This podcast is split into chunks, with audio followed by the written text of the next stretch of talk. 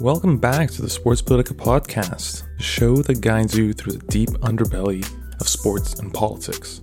I'm your host, Karim Zidan, and today I'm back with an important episode that revolves around the growing demands to sanction Israel in sports for the ongoing destruction of Gaza.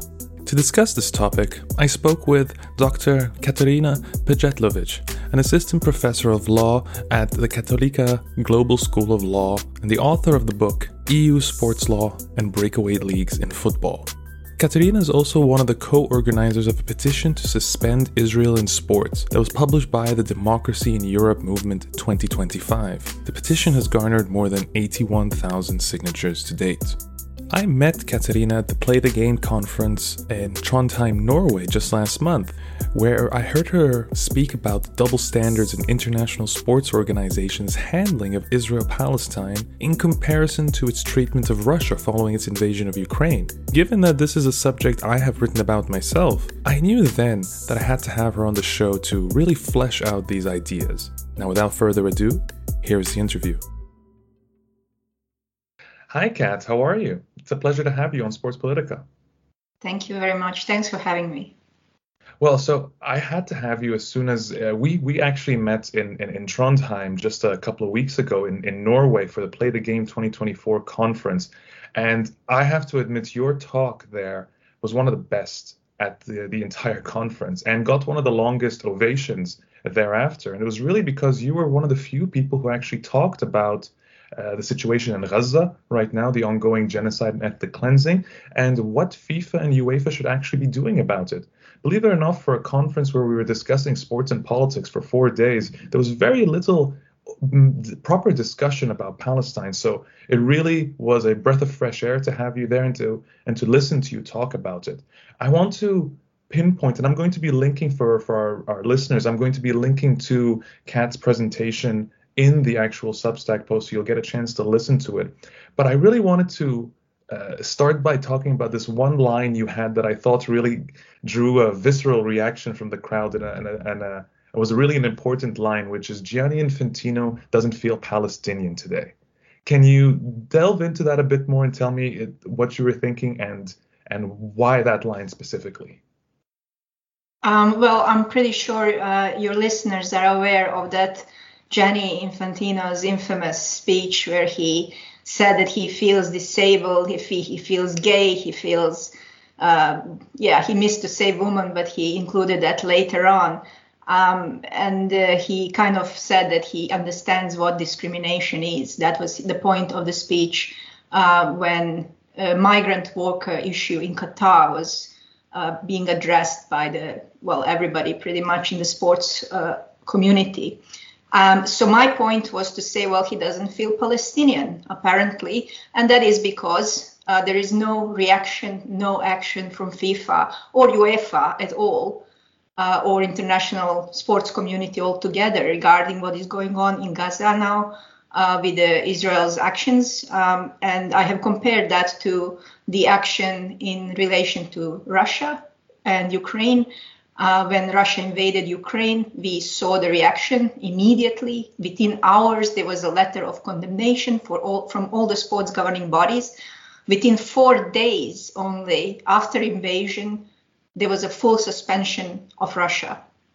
So my point is that apparently the mechanisms to address uh, the breaches of international law and human rights uh, do exist do exist for the sports governing bodies. So why are they not applying these very uh, standards to Palestinians and Israel as well?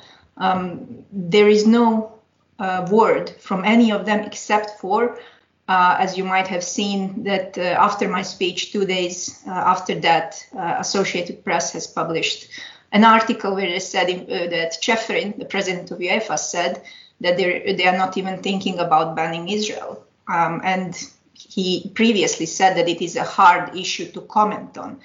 And that is something that I don't understand. It was not hard when we had problems with regard to other countries, not just Russia. We're talking also Yugoslavia, South Africa, Azerbaijan, and so on. And now suddenly there is a huge problem when we are witnessing the most horrific images of our lifetimes and the gravest breaches of humanitarian laws, uh, international um, laws of, of all kinds. In fact, there are dozens, if not hundreds, of international conventions and UN resolutions being breached. So um, there is a clear double standard in approach by the sports governing bodies. You mentioned a double standard, and I really want to understand why these international bodies and organizations have seen these previous conflicts as so black and white, so that they're willing immediately, when Russia invaded Ukraine, to put out these statements and to take immediate action. I mean, Russia was made into a pariah state in no time, in a matter of days from the invasion. So why not take action in a situation like you know what we're seeing unfold in Palestine in Gaza in particular, which, as you said, the, the amount of war crimes, the amount of breaches of humanitarian laws uh, taking place, it should also be black and white. So why isn't it?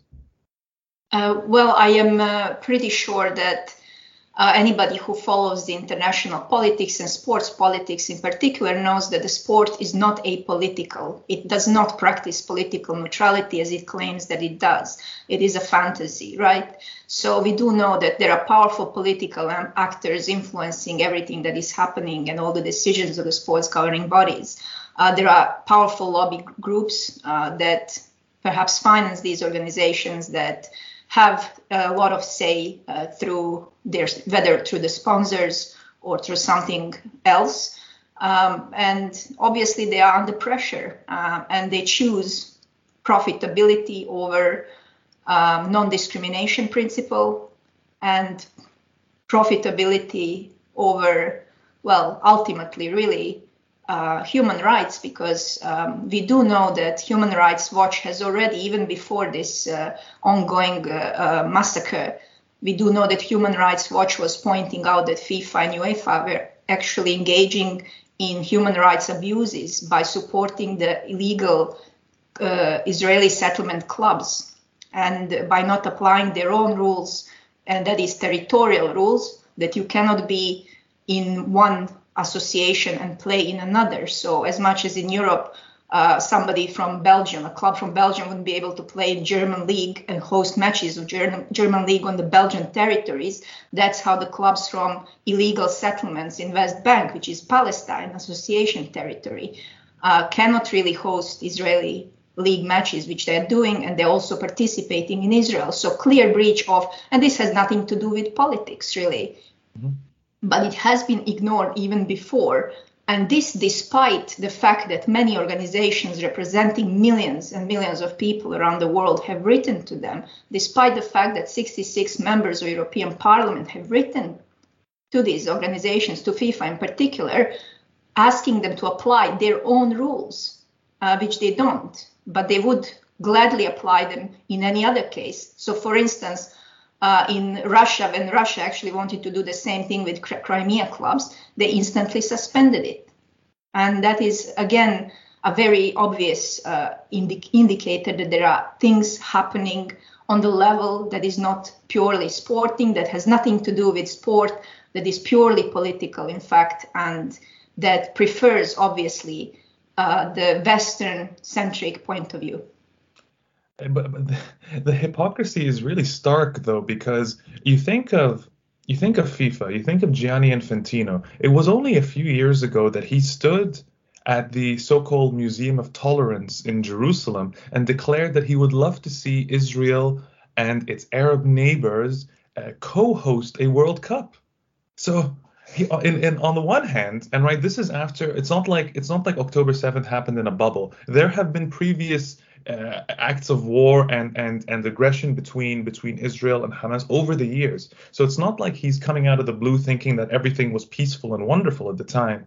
So he, out of out of one side of his mouth, he says something like that, presenting the idea that sports and especially these massive organizations like FIFA and the IOC can be these harbingers of peace. Yet on the other side, he takes no action. And Infantino is slight, let me say, slightly better in that at least he issued letters of condolences, I guess, to to the Palestinian and Israeli football federations, but it stopped there. Shouldn't if this is someone who is aware that or believes in the romantic notion that his organization can bring about peace, well then why isn't he trying to do so? Well, exactly for the same reason I've discussed in, uh, just uh, in your previous question. Uh, he's obviously under the influence of uh, powerful actors, lobby groups that um, do require certain allegiance of him. Um, and in that allegiance, I guess he's required to turn a blind eye to everything that Israel does, not just in sports, really, uh, by fielding in these uh, clubs from illegal settlements, but also what it does uh, politically and uh, whatever international uh, laws are breached, that's supposed to be tolerated as well. And now we, we have seen a big international uh, movement coming from several places and just growing. Um, BDS movement, for instance, PACB in particular, that's Palestinian Action for Cultural and Sporting Boycott of Israel. Uh, they have, in fact, issued a call to disrupt the Olympics in Paris 2024 uh, just this morning. And uh, they're calling for people to disrupt these events peacefully, uh, where Israel is allowed to participate. So it seems like when political processes fail uh, and international law is slow, and sports governing bodies do absolutely nothing that it's on the people to to organize and to do something about it. Through again boycotts divestments and sanctions. And that is the best we can do. Go out protest uh, engage in peaceful disruptions of events block the roads do whatever you can to in fact um, uh, make it so that uh, you fill in these gaps that are left by all the above. So sports governing bodies politics and the law. Uh, it is really come to that. You yourself have also, you know, uh, taken action, and that's and that's you're one of the co-organizers of the Democracy in Europe uh, Movement 2025 petition, which is called on Israel to be suspended from sports, right? And you, as, as last time I checked, it had gathered well over 70,000 signatures. That's significant action right there. What drove you to create this petition, and are you, do you feel it all? It is, as you said, uh, filling in those those gaps left behind by the governments? Everything is happening too slowly. Everything, for my taste. Ho- however, that it seems to be the only way to go forward, and it's better late uh, than never. Um, the uh, petition has indeed uh, gathered in, uh, I guess, now one and a half months, um, about 73, four now thousand signatures. Uh, it is uh, co-organized with DiEM25 movement. Uh, BDS movement is also helping us with it. Um, I have written a 13 pages of letter attached to that petition. It's on diem25.org and it can be found right at the opening page. So if anybody is interested in details of uh, how the entire uh, 75 years and in, in, particular the last four months have affected Palestinian sports, uh, there's five pages dedicated to it of all the deaths, all the destruction, and everything else we have seen. Uh, so uh, I would just urge people to do what they can, and everybody can do their bit, which is sign these petitions, go out to protests, and uh, engage in this uh, peaceful disruption of events. Uh, what prompted me to do it? Um, well, it's it's a basic thing, really. Um, I think uh, we are all watching these scenes and everybody feels helpless. Everybody feels absolutely helpless. And I'm sure that most of the people have found uh, an image or video, at least one or two of them, that, that made them cry, that, that just broke their heart. And everything that's coming out of Gaza is heartbreaking at, at the moment. It's um, so at some point you are thinking, what is it that I could do in my own field? And this was one of the things that I could do in my own field. And I'm going to push this. I'm going to collect uh, all these actions that are uh, dispersed all around the world. And we are going to send a package together to all the governing bodies and ask them to do something about it. Uh, they cannot ignore this forever. They cannot stick their head in the sand forever. Um, that is the idea of it. And if they refuse to, there is always a boycott of their sponsors that is next, and that is that can be a long-term boycott, and it can create an impact not just on them but also on their sponsors' uh, income. Well, yeah, BDS is absolutely known for uh, for for such for such boycotts as well. I have seen that they they attempted to boycott the Chevron uh, marathon in Houston earlier this year as well, because Chevron being one of the the the uh, main uh, gas providers of uh, for Israel. So we're going to be seeing more of that action, and I have no doubt that we're going to see some of that take place at Paris 2024, a entire event with its own set of controversies and scandals already, not even including uh, what we're seeing now. But it really does feel, to an extent at least. I mean, I it was only like less than a month ago that I wrote a piece calling for making a case at least for for Israel to be sanctioned from international sport. And really at the time I got a lot of pushback from people, but it seems that with each passing week the article gets shared more, more people seem to agree and the tide appears at least from the outside to be turning right? Like you, you mentioned this the the letter signed by by uh, members of European Parliament, right? The calling on FIFA and UEFA to take what they call decisive action, right? Uh, I've seen we've seen uh, Irish basketballers refuse to play Israel and shake hands with them earlier this month, and uh, there's I've even seen the one the one that really surprised me because North America you're seeing a lot less. Uh, protests or or even imagery with regarding to, to Gaza at all. There was a sign calling for a ceasefire at the NBA All-Star game. It feels like the momentum is shifting right now. What do you think? Absolutely, I feel the same. When I started this uh, it in fact was uh, when I decided to do something about it was 12 October, and I was uh, I'm a co-founder and I was a general secretary of Union of European Clubs. So this was about five or four, four or five days after um, the Hamas uh, uh, war crimes they basically what they've committed um, and but immediately the next day we knew that uh, the response would be disproportionate from the rhetorics of the politicians and everything. So I've uh, I've come under massive pressure from my organization to delete my tweets that are uh, in support of Palestinian rights. Uh, a guy from executive board uh, has called my tweets disgusting and abhorrent and another guy is running the club in Israel that is publicly supporting genocide. And I I quit from that organization in a, in no time um, and dedicated all my time to this campaign. So um, from that moment to today, you're completely right. There has been a shift. My question is why it took everyone so long.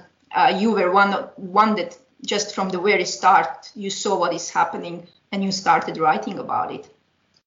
Others were slow. Me- media is slow to pick up on things. I understand editors are actually censoring them heavily. There are many journalists out there who would like to write about it, but they cannot get past that uh, editorial process.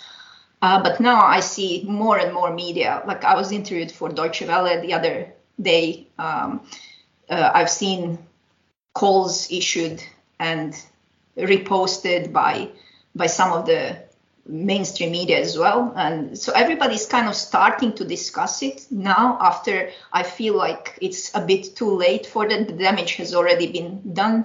And I feel like it's irreparable at this point as well. Uh, a lot of it, uh, certainly the, all the lives lost and all the lives that are going every day. And that's why I feel it's too slow because every day delayed is another hundred and something souls that are just gone many of them children, which is again heartbreaking. And so the speed of it is not satisfactory at all, but the momentum is shifting.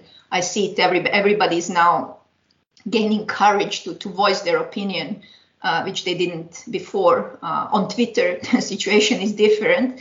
There are a lot of loud voices. Some of the loudest are Jewish voices, which I'm really happy to see.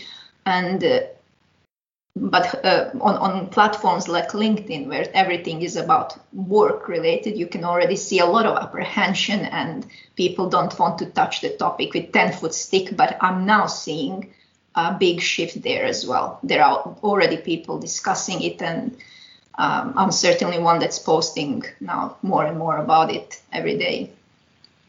What does this say about what Israel's done really in, in the sense that what does this say about the the collapse of Israel's PR for years for years and you know we've seen this gradually shift right like the Sheikh Jarrah stuff that happened a few years ago. That was a momentum shift where I started seeing mainstream outlets actually condemn Israel. It was around that time that we had Amnesty International actually use the term apartheid on Israel. There were clear shifts happening, but what we're seeing now and the and the level of response we've got, even all the European countries and North American outside of the United States, so including Canada, they're all calling for ceasefires now when they firmly were against ceasefires at the very beginning. This is a true collapse of Israel's PR, or have they simply just gone too far in terms of even uh, their their branch of their type of warfare? I mean, the fact that they are willing to openly displace millions of Gazans who are now stuck in Rafah at the border with Egypt. Mm-hmm. It's it's horrific behavior to the point that I don't think anybody can deny it. But they used to once be better at the propaganda. What happened?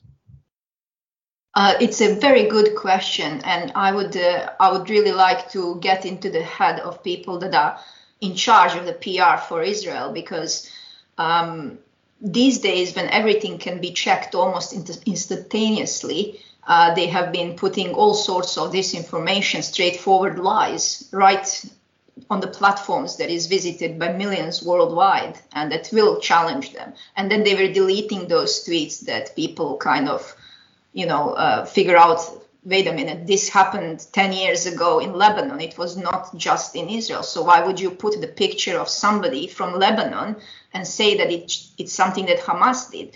And of course, everybody knows about 40 beheaded babies and mass rapes and all of that.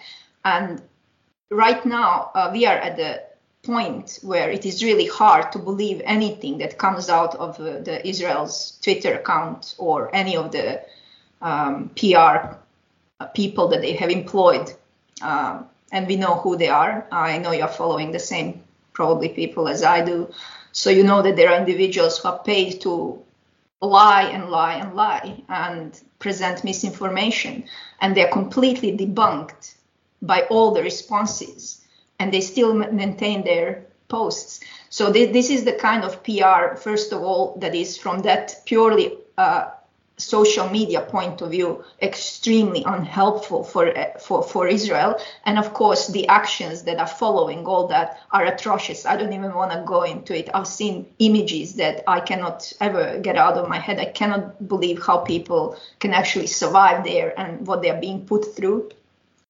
Uh, I understand that now uh, the northern Gaza is being separated by wall from the rest of the Gaza which um, it's uh, it's incredible, especially in the light that all the gas and oil is actually in the North Gaza. Especially because so far uh, we know, according to you mentioned Amnesty International, and that they have designated Israel as an apartheid state. So has Human Rights Watch. So has Israeli-owned human rights organization called B'Tselem, called it brutal apartheid regime. Um, and now uh, it's it's um, it's this, this is all uh, a land grab.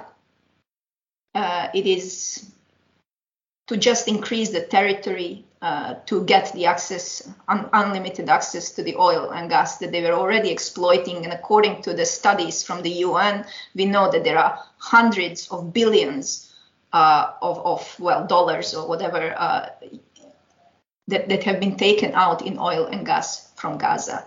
And people have never seen any of it. So Israel has been ex- stealing basically oil and gas. And right now, it's it's going to become uh, their territory. Uh, this is this is what is happening, um, while the sports governing bodies absolutely don't care that there is a clear breach of dozens of United Nations uh, resolutions, such as 242, for instance, 3379, and so on.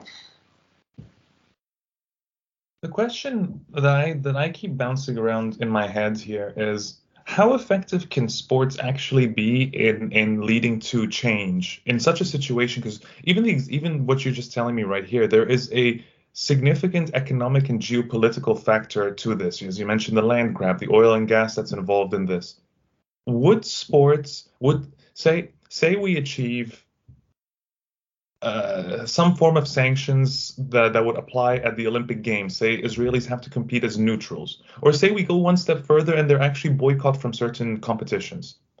Is that enough of an incentive to get the Israeli government to change course because it seems that its current far right government, led by Benjamin Netanyahu and Ben Gvir and these other characters that they have on there, these really ridiculous human beings, uh, it doesn't seem like they're going to be swayed by something like sports. Uh, what do you think?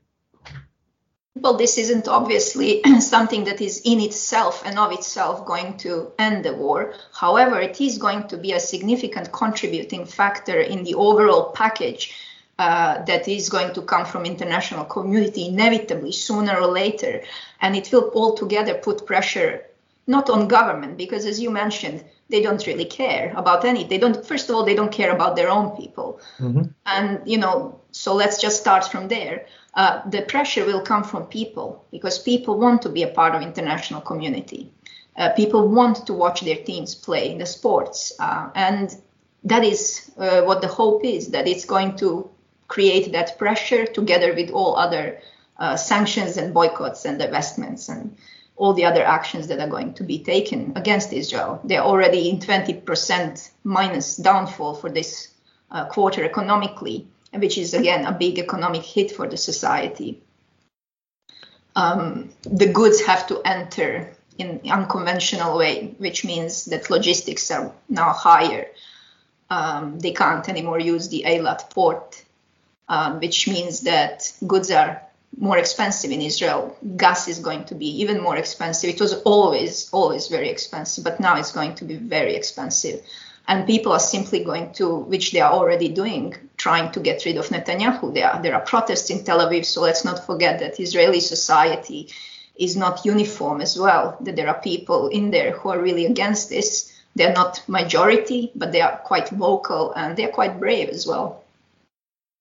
You're absolutely right. They are quite brave. We've seen we've seen Israeli protesters uh, uh, close off close off highways, uh, storm parliament, uh, demand for for elections and for change and for Netanyahu to be removed. And we've seen uh, them being silenced in Israel as well. So it's it's uh, in many ways, I guess the term can be heartwarming that at least we're seeing this kind of response from from people, especially people who are involved in this situation, as these Israelis are. I do think at the very least, sports can play a, a fascinating symbolic uh, role in, in such conflicts as well, because I think of Palestine's progression through the AFC Asian Cup over the past uh, few weeks as well. They there was a historic run for a team that had no business doing as well as they did given the situation and what they were going through. I mean, some of those players, their family right now are among those sitting in tents in Rafah trying to survive yet they were still able to go out there and perform the way they did and that in many ways that draws attention that gets you uh, it unifies people behind you in many ways. That's sort of the romantic side of sports that I think can be utilized. And Israel has taken advantage of that in the past. The fact that it could potentially be locked out of stuff like that, well, that's significant in its own way because we see right now what Palestine is able to gain through that. The question now for me is who else is going to be able to benefit from something like this? I'm an Egyptian and I know too well the role my own government and my country plays in the, from the blockade long before this uh, long before October 7 to what's taking place right now the continued blockade taking place. So Egypt's hands are dirty. They've always been dirty but so is the rest of the Arab region as well and that includes the Gulf so Saudi Arabia was more than willing to normalize ties with Israel without even considering Palestine just a few months ago. That has changed now. Qatar was a country that sure negotiated for Palestine, but never went out of its way to establish a Palestinian state. Yet Qatar, during the AFC Asian Cup, presented itself as you know the, the patron of, of Palestine, the supporter and the protector of Palestine. Are we watching some sort of, you know, soft power game taking place here, or is this legitimate? Do you think? Well, there is a shift everywhere and on all levels, as we discussed already. And one of the levels that I am seeing is that, uh, yes, perhaps again, very late, but better late than ever, that policy of certain countries that, because in those, um, in, in Egypt, where you said uh, people and government do diverge on the issue of Gaza mm-hmm. and on Palestine, and so do in other countries as well, Arab countries. So the entire MENA region and um, so Saudi Arabia, Qatar, and others, Jordan, right? Um, everything is pretty much, um, uh, I, I think, just like in the West, most of the people are on the side of Palestine in Arabic country more than ever and more than anywhere else. Um, but government and what they are doing is tiptoeing around some very sensitive political issues because we know that Israel is backed by the U.S. and that that is uh, basically uh, that they're used like a Rottweiler in some way, um, a bully. Not, I don't think I exaggerate when I say that, and that everything has to somehow um, fit their desires, and anybody who wants to push back will be ostracized or punished in some way.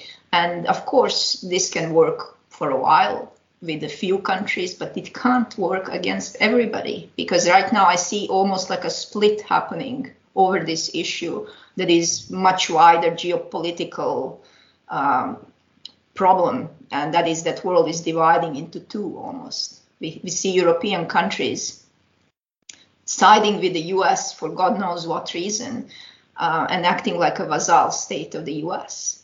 And that is unacceptable to the citizens of the European Union. It is unacceptable that all of these horrors are taking place. And I know that uh, European Commission has here really earned itself a lot of grief from the people um, with Ursula von, von der Leyen um, on the front that there were calls for her resignation mm-hmm. by the same organization that is now leading this uh, petition. Um, and I'm kind of uh, uh, expecting that something will break somewhere, that some some sort of global non-compliance, let's say, or some sort of soft uh, revolution will take place. Uh, it is not un- inconceivable that it might happen because uh, everything is becoming harder and harder in every country. We see cost of living raising, we see pressures from everywhere. And I think in that sense, sport will fall into this general overall pushback against governments and against the authorities. Mm-hmm. I think that's an excellent point because really it shows you that the world is dividing on these tribal and political lines right now. And that's a lot of where we end up on these debates. You pick a side based on where your politics lie. And I think that's always been so problematic, especially as we diverge away from what governments are doing. So, if that's the case, and if we know that people are going to make their decisions based, unfortunately, on whatever ideology they hold, political or otherwise, how do we appeal to people's humanity when it comes to Palestine? Because that's really what we need here. It's their empathy and their humanity to understand that this goes beyond politics. This isn't you know what I mean? Like this is this is a humanitarian crisis, and human rights are not political. So how do we appeal to people and make that make sense to them? Well, I can only say that uh, my personal uh, attitude towards polit- uh, belonging to any political grouping or ideologically or, or otherwise uh, is probably a wrong thing to do because there is not a single group that you can agree on everything with. So, what you should do is look at the issue itself and agree with yourself whether or not you can support that and simply support the, all of those that support that issue. On another issue, maybe support that political party. You know, whereas on the issue of, uh, let's say, Russia and Ukraine, you might be completely against what um, somebody was saying or doing. You can completely agree on this with them, uh, or or vice versa. So it is always uh, choose the issues and not the political parties. They lied uh, about pretty much all the important things that happened in the world in the past uh, several decades. We are finding out now some things. Uh, Julian Assange's uh, trial is today, whether or not he's extradited to the US. And that also ties in very well with, you know, so we were lied to about Iraq, we were lied about uh, what Vietnam uh, when I wasn't even born, but of course, we, we now know better. We were lied pretty much about every war that there was. So people always have to wonder, are they telling me the truth now? You know, it's uh, it's just a very basic things. Uh, stop watching mainstream media. Get on some uh, they, probably social media platform like, like Twitter or well X now, and start following independent journalists. And that's my my advice is to get the full picture, you cannot really uh, watch the propaganda because it's uh, it's pretty much a brainwashing and you're putting yourself out, up for it. Uh, by doing it, you are unwillingly really participating in endorsement of these crimes, crimes against humanity. And it doesn't take any major philosophical discussion. It takes just having a look at what's going on in Gaza, just just looking at few videos of what people are going through, and just asking yourself question that is this okay under any circumstances at all and you will see that you cannot but Hamas or but 7 October your way out of it. Well, honestly, Kat, that was an excellent way, I think, for us to conclude this uh, this podcast. Thank you so much for for coming on and for having this discussion with me here. I think it's an important one. I'm glad that we're seeing some momentum shift here, but it's people like you that helps us get to this place. So thank you for what you continue to do. Thank you too for your work. It's my pleasure. Talk to you soon. Take care.